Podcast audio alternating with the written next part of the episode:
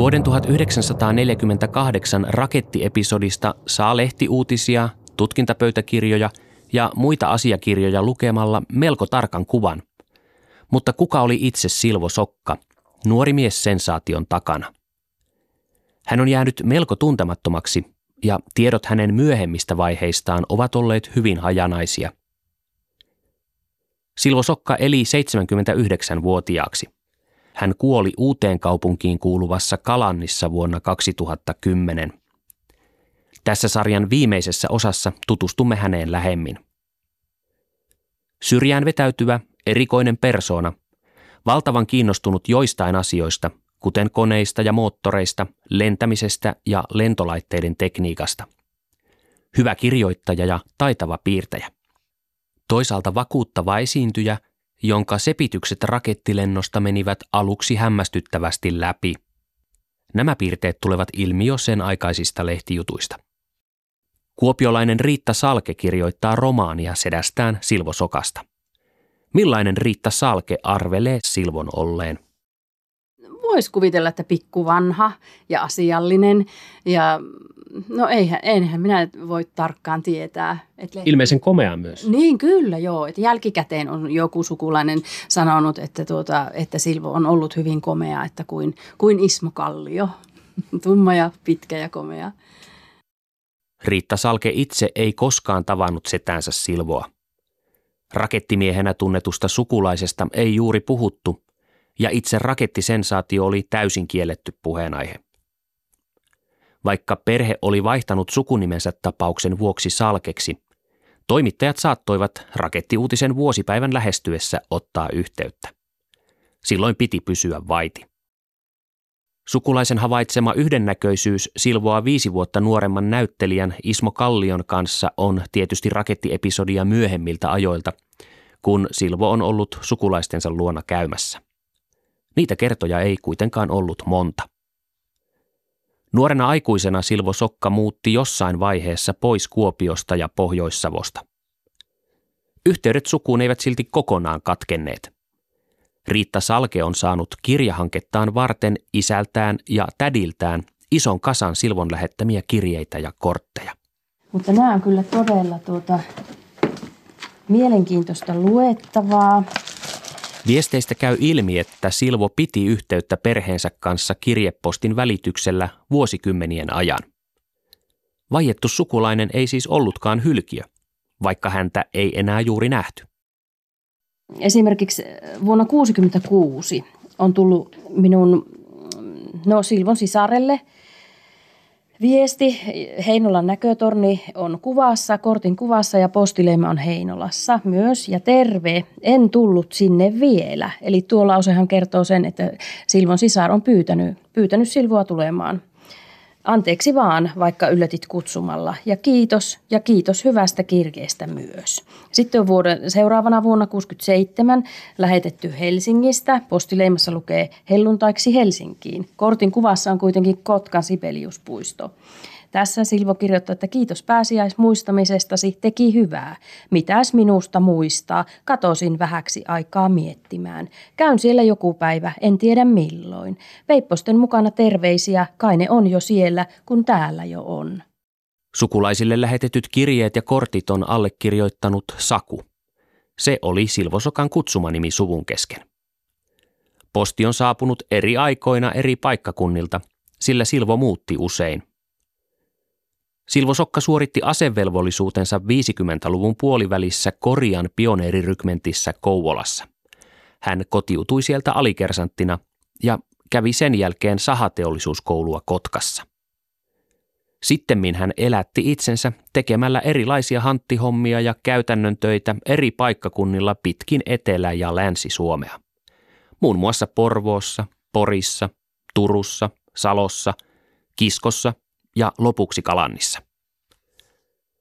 Koska Riitta Salke kirjoittaa romaania sukulaisestaan, jota hän ei itse koskaan tavannut, kirjeet ovat hänelle suoranainen aareaitta ja samalla ikkuna Silvo Sokan ajatuksiin ja persoonaan.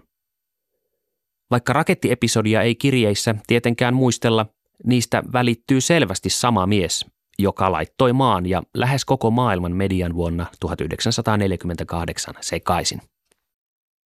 Onhan Silvo varmasti sen rakettiajatuksiensa kanssa joutunut miettimään sitä raketin kiihtyvyyttä ja, ja lähtötelineiden oikeaa kulmaa. Niin nyt hän kirjoittaa sitten, ei suinkaan rakettiasioista hän koskaan nyt näissä kirjeissä kirjoita kuin ihan tavallisia, tavallisia asioita, mutta vuodelta 2009 Kalannista on kirjoittanut, että – Hmm, orava pinkoo ylös mäntyjen latvoihin ja viereisiin mäntyihin. Automaattisesti pohdin, millä teholla se pinkaisee latvaan kuin tuli hännän alla. Montakohan kilowattia per nousu?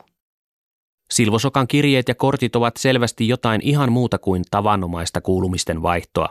Hän tekee arkisia havaintoja varsinkin luonnosta, mutta kuvailee niitä aivan omanlaisestaan näkökulmasta.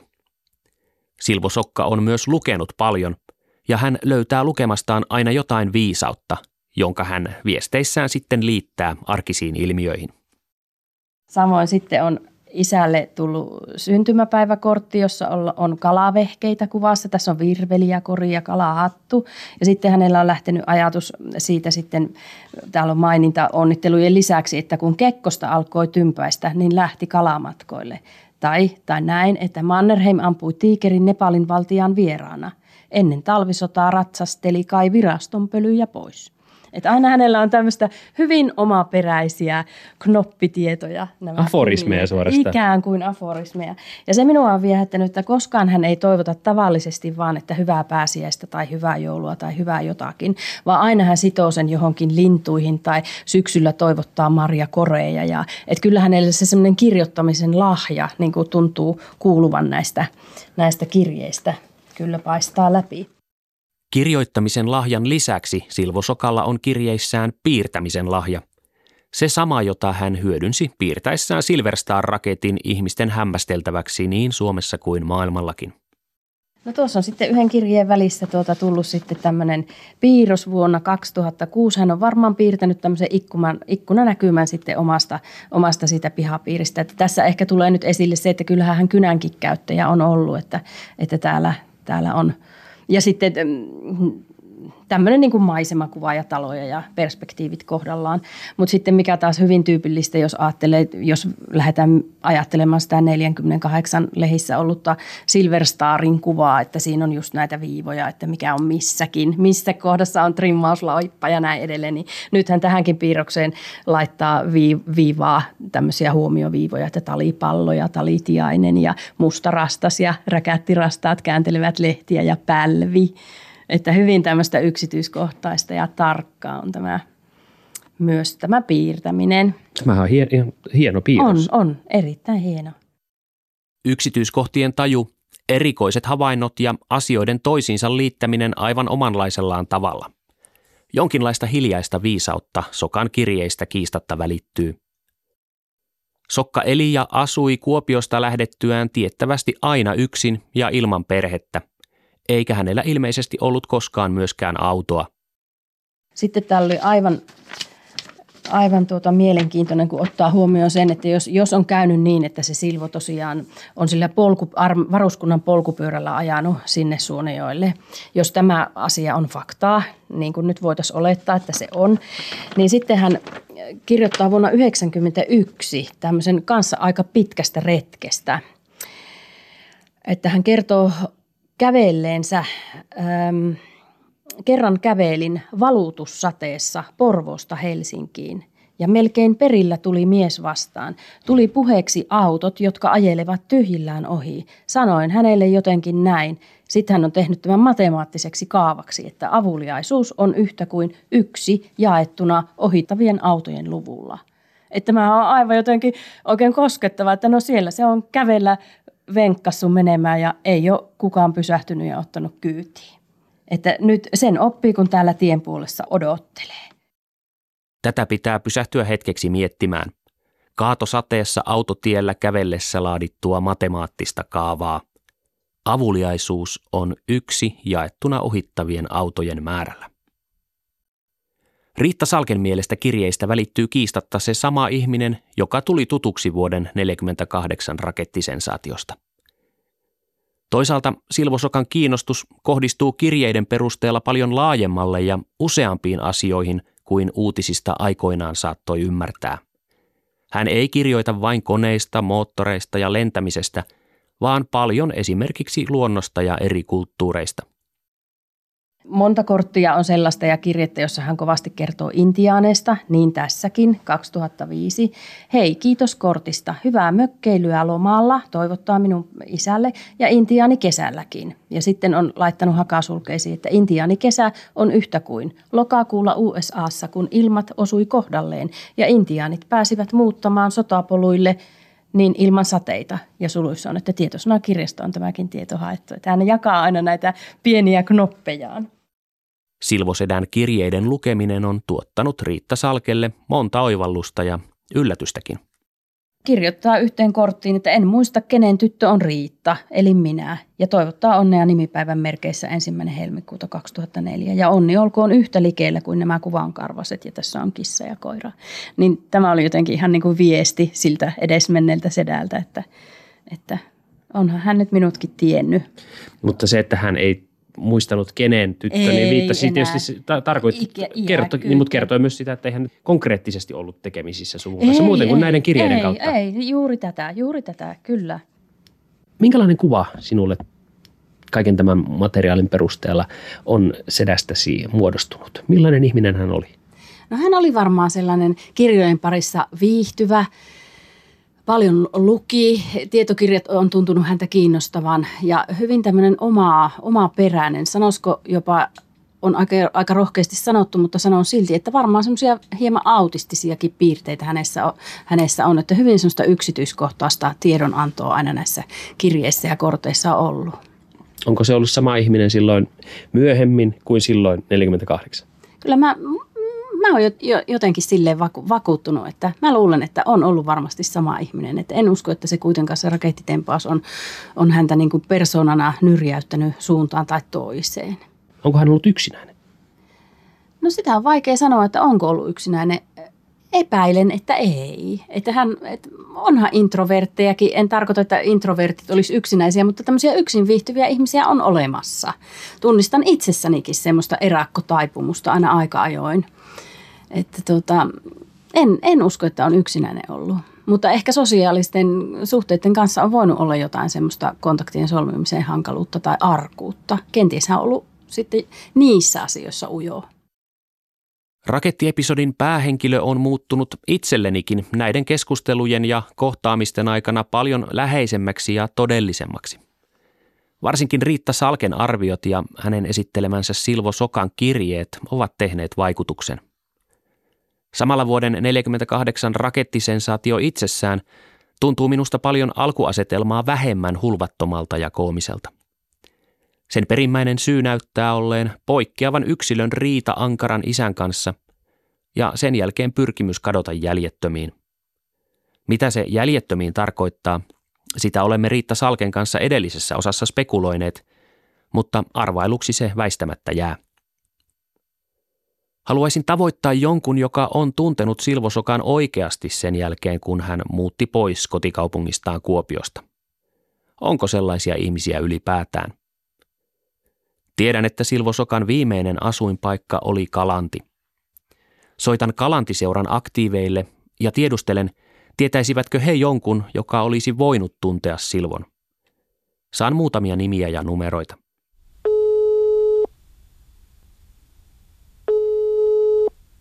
Sakari Silvola Yleltä äh, päivää. Tota, sain Kalantiseurasta teidän äh, nimen ja numeron ja ajattelin kysästä, esittelen lyhyesti asiani. Eli mua kiinnostaa tämmöinen mies kuin Silvo äh, Salke. Hän oli aikaisemmalta nimeltään Silvo Sokka ja hän on asunut Kalannissa. Onko teille tämmöinen ihminen tuttu kuin Silvo Sokka tai Silvo Salke? Ei, ei ole mulla tuttu kyllä sitten muuta kuin olen tämmöisen nimen joskus kuullut. Ensimmäiset puhelut eivät tärppää. Mutta sitten. Halo. Halo, äh, onko Kauno Pietilä? On. Sakari Silvola Yleltä päivää. Päivää. Mä olen kiinnostunut Silvo Salke nimisestä miehestä. Hän oli alkuperäiseltä nimeltään Silvo Sokka, mutta asui siellä Kalannissa Silvo Salke-nimisenä. Tunsitteko tällaisen miehen? Joo, kyllä. Hyvin. Hän on minulla töissä.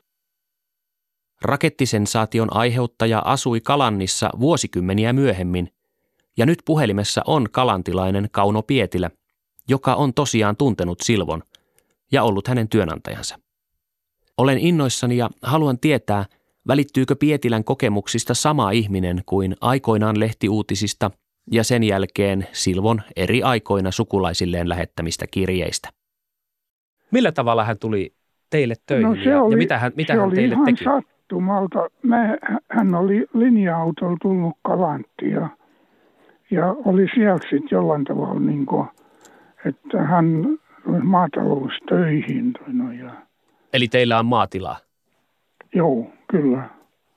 Mitä hän teki teillä työkseen? No ihan, ihan mitä, kaikki näitä traktoriajoja ja sitten tota, mitä rehusiirroja tämmöisiä ja, ja tota, juurikkahommassa niin näitä aputöitä, aputöitä siinä, mitä siinä täytyy tehdä.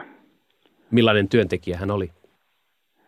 No tota, hän oli, hän oli erittäin hyvä, hyvä no, niin, niin hän oli, oli niin kuin jotenkin, jotenkin erikoinen persona kyllä kaiken kaikkiaan. Se, tota, mä en koskaan päässyt selville, selville että mikä, mikä tyyppi hän oli, mutta, ja eikä hän niin paljastanut, paljastanut itseäs, itseäs mutta tota, noin, niin, hän oli erittäin kurialainen luonteeltas ja, ja tota noin, niin, raitis ja, ja, ja se, semmoisella tavalla, mutta, mutta se, sen mä tai ymmärsin, että, että hänellä oli jotain hyvin paljon salattavaa tai jollain tavalla, että hän huolellisesti salas ja hän oli erittäin tämmöinen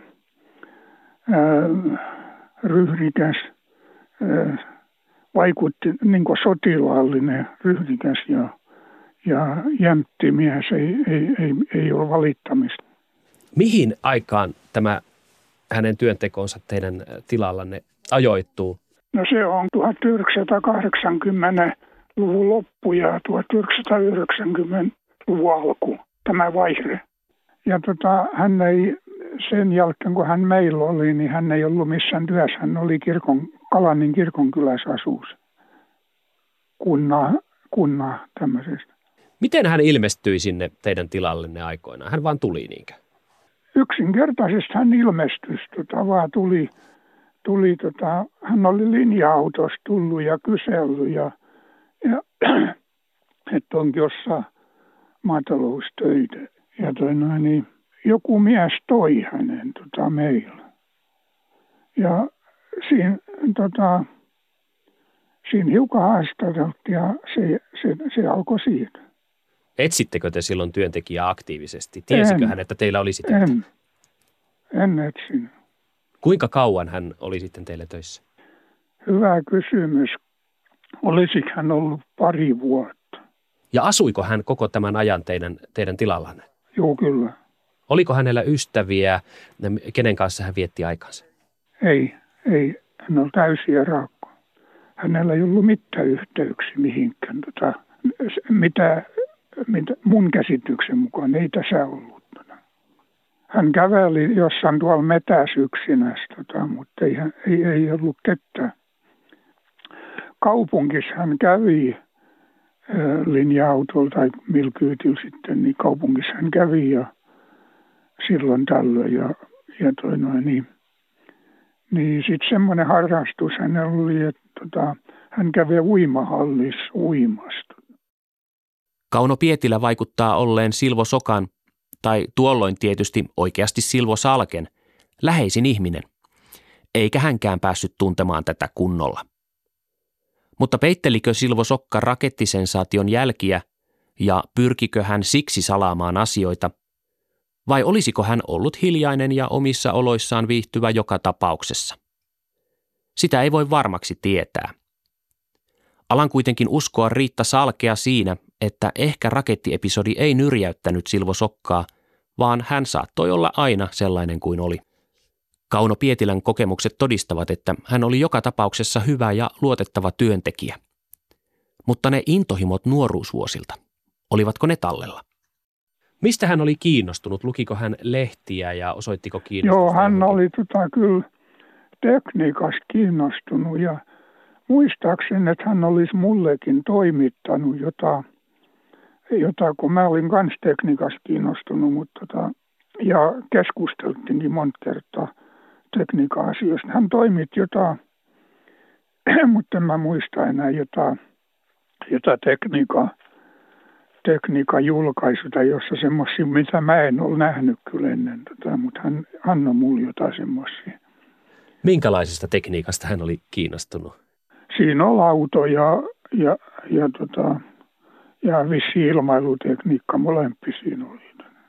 No tämä Silvo Salke oli tosiaan aikaisemmalta nimeltään Silvo Sokka ja hän järjesti 40-luvun lopussa ison mm, mediatapahtumaan. Hän väitti lentäneensä raketilla – ja raketti sitten hänen tarinansa mukaan ää, meni rikki ja upposi järven pohjaan. Tästä syntyi aikamoinen mediasirkus. Tiesittekö te tästä mitään silloin? En, en ole mitään tiennyt, en ole tiennyt. No nyt kun kuulette sen, niin ää, mitä ajattelette tästä taustasta? No tota, sopii siihen persoonaan kyllä hyvin, no, kun on jälkeenpäin ajattelee. Kyllähän oli älykäs, tai älykäs tyyppi oli hän oli kyllä niin kuin, toi paljon tekniikasta niin kuin selvillä ja, ja tuota, monta kertaa keskusteltiin niistä asioista, mutta ei hän mitään paljastanut, kun, paljastanut siitä, mutta et, et hän oli kyllä paljon selvillä. Niin. Kuulitteko hänestä mitään sitten sen jälkeen, kun hän äh, lähti? En, en ole mitään kuullut, mutta kyllä mä siellä hänellä, kun hän asui kunnaa siellä jossain niin kävee siellä jonkun kerran niin kuin katsomassa. Ja, ja mä toimitin, toimitin hänellä polkupyörän, kun hän oli tota, yksinäis äärimmäisen vaatimattomasti hän ää, niin kuin asusi. Tai niin kuin hänen koko se elämässä tyyli oli. Mutta minulla jäi arvotukseksi, mikä, mikä mies oli. Kertoiko hän mitään aikaisemmasta elämästä? Ei, ei mitään. Et, et nyt mitään taustasta mä en yhtä mitään tiedä. Tota, semmoinen, vaist, semmoinen käsitys, kun mielikuvituksessa rakentaa jotain juttua, niin mulla tuli tämmöinen tämmöinen ajatus, että tota, kun hänen käyttäytymisessä oli ihan niin kuin tuommoinen sotilaallisen upseri, upserin käytös, käytös tota, hyväryhtinen ja, ja tällä tavalla ja, ja jämtti, jämtti homma, niin tuli mieleen, että, että jos hän oli joku, jon, jossa asunut kasarmialueella, se vaikutti niin kuin hän olisi kasarmialueella asunut ja, ja toi noin, jos nyt törkeä ajatus, että jos olisi jonkun upseeri avioton lapsi, ollut joku tämmöinenkin ajatus tuli, mutta, mutta tämä on nyt täysin ihan tämmöistä, ettei se kestä päivävaloa, mutta tota, niin, aika hyvin te olette päätellyt, koska hän on asunut lapsuutensa Kuopion kasarmilla ja hänen isänsä oli sotilas. Jaa, onko semmoinen? Kyllä. Jaa. No sitten olen sitten aika hyvin arvioinut. Tuota. Mainitsitte tuon sotilaallinen hyväryhtinen. Hän oli tässä vaiheessa jo kuitenkin aika iäkäs. Hän oli siis hyvässä niin fyysisessä oli. kunnossa. Niin oli, mutta tota, se oli selvästi niin aistittavissa sen verran kun mä kehusin, että mä olen kersantti, olenko hiukan tota, noin, sotaväes, sotaväes niin, kuin ne, niin siinä on tullut tuntema, jonkun verran ihmisiä tuntemaan, niin, niin, tota, niin tämmöisiä, tämmöisiä että vaikka hän oli jo iäkäs, niin kyllä hänellä oli niin kuin selvä semmoinen, semmoinen, kuissa sanoisi, hyvä ryhti sotilaallinen käytöstä. Tämä. Satutteko tietämään muuten ketään muuta siellä Kalannin suunnalla, joka olisi hänen kanssaan voinut olla jossain tekemisissä? No en tiedä, kun mä luulen niin, että ei niitä ole. Kiitän Kauno Pietilää todella avartavista tarinoista. Kuva myöhempien aikojen Silvo Sokasta on ilman muuta linjassa sen kanssa, Mitä lehdet ovat hänestä ja rakettiepisodista lokakuussa 1948 kertoneet? Myöhemmin saan kuulla toiselta kalantilaiselta, että Kauno Pietilä on harrastanut lentämistä pienlentokoneella. Minun on pakko soittaa hänelle takaisin. Vielä Sakari Silvola Yleltä. Joo. Jäi Joo. yksi asia. Teillä on ollut pitkään lentolupakirja, niin, ja olette ilmeisesti siis pienkoneen lentäjä ollut ainakin. Joo. Joo, niin mulle heräsi vaan mieleen, että puhuitteko te tästä tämän Si- Silvo Salken kanssa, tai oliko hän siitä kiinnostunut, tai pääsikö hän koskaan lentokoneen kyytiin?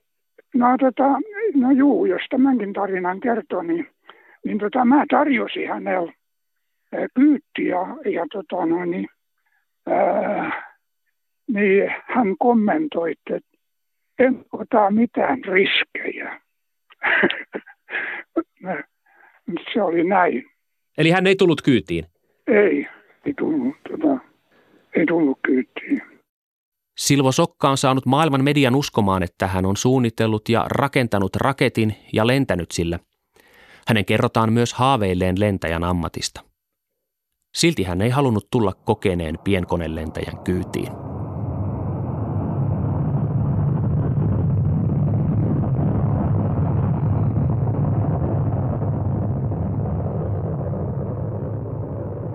Silvo Sokkaa ja hänen tempaustaan ei tosiaan ole unohdettu, vaikka itse niin luulinkin, kun aloitin oman matkani rakettimiehen jäljillä. Esimerkiksi Varpaisjärveltä kotoisin oleva Pekka Faarao Pirttikangas on tehnyt hänestä Kuhmalahden nuubialaiset yhtyensä kanssa kappaleen.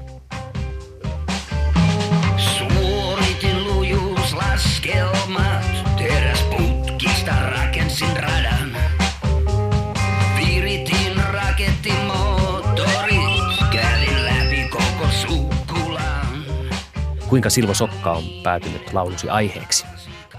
Aa, se oli vuonna 2014 muistaakseni, kun mä sain Kuopiosta ystävältäni sähköpostin, jossa oli sitten kirjoitettuna postiin, että tota, tsekkaappa Pekka tämä, saattaa kiinnostaa, syntyisikö tästä kappale. Ja liitetiedostona oli tämmöinen, koska noin A4 mittainen artikkeli aiheesta Silvo Sokka, tämmöinen Wikipedia-henkinen kirjoitelma siitä, ja, ja, ja sehän oli siltä istumalta selkeää, että tästä teksti syntyy. Minkä takia siitä piti tekstin syntyä? Huikea tarina niin kuin äh, kosmisessa komikassaan, inhimillinenkin tarina. E- Että 17-vuotias poika riittaantui isänsä kanssa ja päättää lähteä fillarilla pyöräilemään Ruotsiin. Niin se jo itsessään niin kuin kosketti lähtökohtaisesti tälleen, että tota, on itselläkin nuorempana ollut herkkiä hetkiä, milloin tuntuu, että hermot pettää ja pitää päästä, pitää, pitää päästä jonnekin toisaalle. Plus sitten tietenkin tämä koko tarina, minkä Silvo rakensi siihen ympärille, eli tämä rakettilento, rakettilentotarina, mikä osoittaa, osoitti Silvolta kyllä semmoista niin kuin hillitöntä mielikuvitusta – kaikki nämä saksalaiset rakettiinsinöörit kaverit siinä mukana. Ja onhan se ihan uskomaton, uskomaton story. Silvo minun mielestäni yksi kaikkien aikojen kovimpia savolaisia tarinan iskiöitä kautta aikojen kuikka Koposen ohella ehkäpä. Niin, sitä on kuvailtu tragikomediaksi. Siinä on hauska puolensa ja traaginen puolensa. Mikä siinä sinulle Joo. on olennaista? Mitä se eniten on sinulle? no, lähinnä se Silvon tämmöinen hullu luovuus siinä tarinan kerronnassa ja sen, sen rakentamisessa. Ja miten hän niin kun sai tämän koko storin hetkeksi ajettua läpi koko maailmalle tavallaan. Että et se uutisoitiin sitten niin Australiassa ja Etelä-Amerikassakin lehdissä tämä, että nyt on Suomesta lähdetty raketilla matkaan ja sitten silloin tota, osasi kuvailla niin tämän sikarin muotoisen Silver Star-aluksen ja, ja tehdä piirustuksia siitä ja oli kiinnostunut ilmailusta ja muuta, niin niissä oli jotenkin niin kuin hullu, hullu luovuutta silleen hienolla tapaa sitten tämä tarinan kerronta. Minkälaista palautetta olet saanut Silvosokka-kappaleesta ja toivotaanko sitä sinulta paljon? No positiivista palautta melkein niin kuin kaikilla keikoilla vedetään se. Kyllä se on niitä, niitä meidän, meidän niin sanottuja iskusävelmiä edelleen.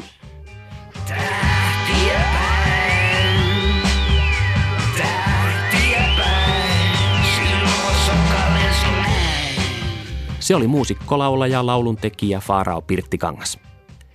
Silvo Sokka on inspiroinut toistakin taiteilijaa, jolla on juuria Pohjois-Savossa. Kuvataiteilija Tuomas Linna on pitänyt Helsingissä rakettisensaatiota esittelevän näyttelyn, jossa hän on käyttänyt muun muassa tapaukseen liittyviä valokuvia, lehtijuttuja, asiakirjoja ja rekvisiittaa sekä luonut siihen videotaideteoksen. Aineistostaan Tuomas Linna on laatinut myös taiteilijakirjan.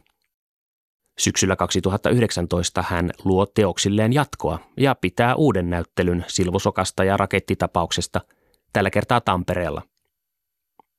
Tähän näyttelyyn on tulossa myös muun muassa pienoismalli Silverstar-raketista. Kiinnostus juontaa juurensa Suonenjoelle, jossa Linna on asunut.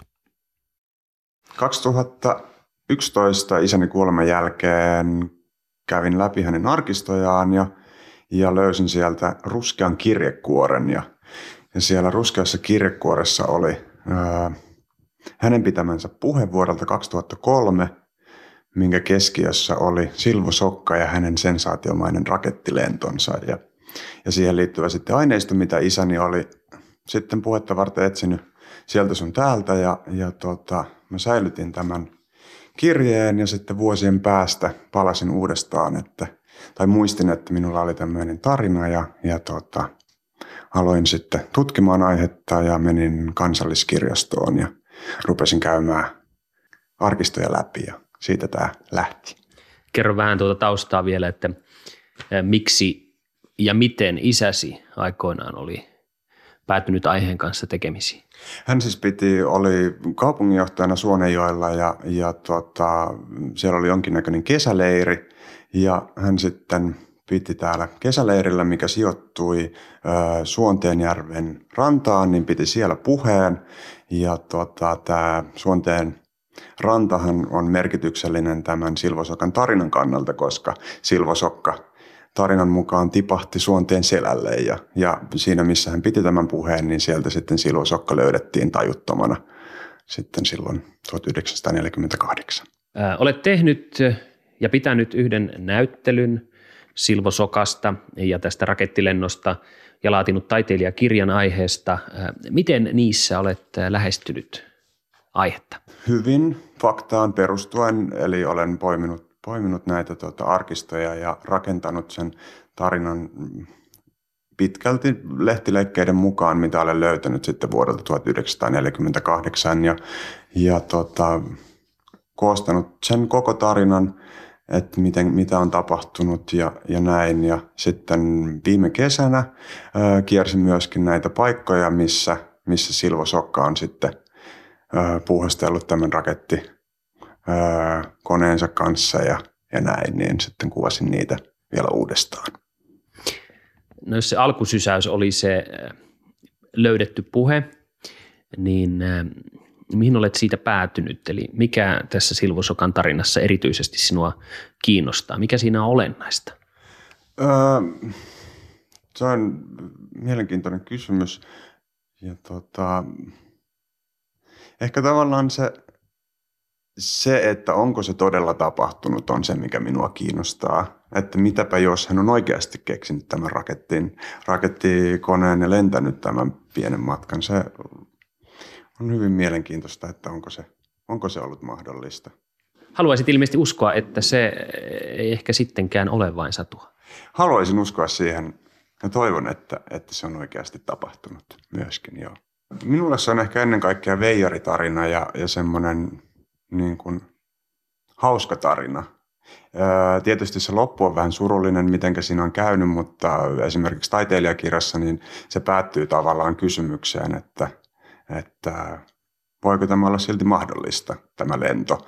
Ja, ja mä en ehkä näe, että tarinassa olisi Kepponen, että, että Silvo olisi tahallaan tota noin, niin tehnyt tästä niin ison jutun kuin se oli, että se on ehkä ollut sitten enemmänkin lehdistö, joka on tehnyt siitä isomman jutun kuin Silvo itse, että hän on vain sitten mennyt mukana, mukana tähän tarinaan. Ja, ja tota, minulle tämä on ennen kaikkea hauska tarina, vaikka tietysti sitten loppu ei ole niin, niin, niin tota, miellyttävä, mutta, mutta itse rakettilento on hyvin hauska tarina. Niin onko se niin, että siitä on tullut tavallaan yhteistä omaisuutta ja ihmiset voivat tavallaan projisoida, siirtää siihen omia, omia ajatuksiaan ja sitten jonkinlaisia toiveitaan ja, ja niin kuin uskoaan, uskoaan siihen, mitä, mikä voisi olla mahdollista. Näin mä ajattelen sen asian, että siitä jokainen voi, voi päättää, että miten se tarina päättyy. Ja, ja uskon siihen, että, että näin ihmiset myöskin tekevät. Ja, ja kun on esitellyt tätä taiteilijakirjaa ja näyttänyt sitä ihmisille ja kertonut tätä tarinaa, niin sitten lopuksi ihmiset haluavat uskoa, että se on tapahtunut oikeasti. Ja, ja pohtivat sitä, että mitäpä, mitäpä jos hän onkin lentänyt ja haluavat uskoa siihen. Tuomas Linnan näkökulma Silvo Sokkaan ja Silverstariin poikkeaa kaikista muista, joita olen tähän asti kuullut. Hän haluaa, ainakin puolittain ja toiveissaan, pitää yllä sitä samaa uskoa, joka piti rakettitarinan elossa parin päivän ajan lokakuussa 1948.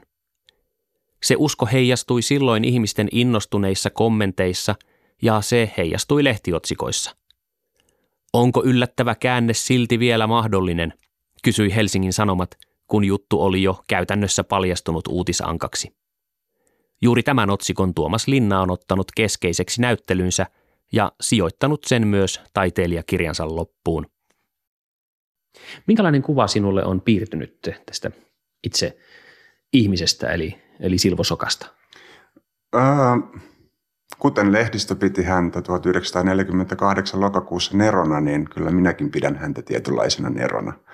Ja, ja hyvin mielikuvituksellisena ihmisenä ja ihmisenä, jolla olisi ollut varmaan paljon annettavaa. Niin, äh, no jos, jos mennään siihen traagisempaan puoleen, eli siihen, että, että tästä tempauksesta tuli sitten vähän myöhemmin, aika nopeasti, kun se ikään kuin paljastui huijaukseksi, niin suvulle äh, suuri häpeä. Miksi siitä tuli sellainen? Öö, sitä on tosi vaikea arvioida ehkä, että mistä se johtuu, mutta, mutta tota, mä oon jotenkin aina ehkä mieltänyt sitä jotenkin siihen, että tietysti se, että mikä vuosikymmen on silloin ollut, mutta toisaalta myöskin ehkä se, että, että missä se on tapahtunut, että se on tapahtunut Pohjois-Savossa ja tietyllä tapaa pohjoissavolaisille kuuluu semmoinen tietynlainen vitsikkyys, että vitsaillaan toisilla ihmisillä. Ja, ja tota, tässä on ehkä käynyt sitten niin, että, että on ruvettu tekemään vitsiä tästä Silvosokasta ja, ja hänen lennostaan ja, ja kaikesta siitä. Ja sitten kun sitä on tehty vitsiä, niin sitten sitä on sukulaiset ehkä ruvennut häpeämään. Ja, ja jos esimerkiksi otetaan länsisuomalaiset sitten pohdintoihin mukaan, niin sitten voi ajatella, että, että esimerkiksi Etelä-Pohjanmaalla, niin sitten tämä olisi ollut varmaan oikeasti sankaritarina ja oltaisi oltu hyvin, hyvin ylpeitä siitä, mitä Silvo teki, eikä, eikä niinkään, että sitä oltaisi häpeilty tai pelätty, että se oli inhottava juttu, vaan ehkä uskon, että jos se olisi tapahtunut Etelä-Pohjanmaalla, niin silloin se, hän olisi ollut jonkinlainen sankari. Mitä silloin olisi juhlittu? Silloin oltaisiin juhlittu Silvo Sokkoa ja hänen nerokkuuttaan ja sitä, miten hän sai tarinallaan koko Suomen ja miksei melkein jopa koko maailman polvilleen hänen edessään, kun hän teki tämän lennon. Reaktiot rakettilentoon ja toisaalta sen huijaukseksi paljastumiseen olivat ilman muuta sidoksissa aikaan. Ehkä myös paikkaan, kuten Tuomas Linna arvioi. Mikä uskottiin silloin mahdolliseksi, mikä oli kunniallista ja mikä häpeällistä. Palaamme lopuksi väistämättä niihin peruskysymyksiin, jotka ovat tulleet jo monta kertaa vastaan. Erilainen nuori ja sodan jälkeisen Suomen yhtenäiskulttuuri. Rintamalta palannut ankara sotilasisä. Oli Silvo Sokka Nero tai ei, hän aivan ilmeisesti poikkesi niistä normeista, joita ihmisten odotettiin täyttävän. Pitkin matkaa olen miettinyt, miksi Silvo Sokka ja rakettisensaatio kiehtovat ihmisiä. Miksi ne kiehtovat taiteilijoita Miksi ne kiehtovat minua? Ja miksi ne kiinnostavat juuri nyt, yli 70 vuotta rakettisensaation jälkeen? Uskon, että olemme keskustelussamme Tuomas Linnan kanssa aika lähellä jotain olennaista. Ollaan puhuttu paljon myöskin ää, totuuden jälkeisestä ajasta ja tässä tarinassahan on myöskin semmoinen tietynlainen totuuden, niin kuin, että onko se totta vai eikö. Ja ehkä siinä on ne samat kysymykset, mitä tällä hetkellä puhutaan, että voiko mediaan luottaa ja, ja näin. Ja Ehkä, ehkä se on, mikä ihmisiä kiinnostaa. Ja myöskin se, että, että se tietynlainen positiivisuus, mikä siinä tarinassa kuitenkin on pohjalla, niin ehkä, ehkä meitä kiinnostaa myöskin positiiviset tarinat ja toisaalta me eletään ylipäätänsä ajassa, missä tarinat kiehtoo. Ja me haluamme lukea mielenkiintoisia tarinoita ja, ja se varmaan on, mikä meitä taiteilijoita kiinnostaa ja minkä takia me halutaan tehdä tarinoita esimerkiksi Silva Sokasta. Ja ehkä toisaalta se... Ähm tai näin olen itse ajatellut, että se tarinan traagisempi puoli on jollain tavalla myös verrannollinen tähän nykyajan tavallaan sosiaalisen median raadollisuuteen. Joo, ilman muuta. Ja näin siinä kävi sitten. Oliko rakettisensaatio valeuutinen ja saiko Silvo Sokka aikaiseksi somekohun kauan ennen kuin näitä käsitteitä käytettiin? Se olisi nähdäkseni ylitulkintaa ja historian näkemistä liikaa nykypäivän tapahtumien valossa. Mutta ehkä tapaus kuitenkin tuntuu juuri näiden nykypäivän ilmiöiden vuoksi tutulta ja samastuttavalta. Äkkiä alkanut mediakohu, sen todella nopea, parissa päivässä tapahtunut paisuminen ja leviäminen maailmanlaajuiseksi. Kohun aiheuttajan karu kohtalo ja julkinen tuomio risti, joka siitä jää kannettavaksi. Tässäkin mielessä Silvo Sokka oli aikaansa edellä.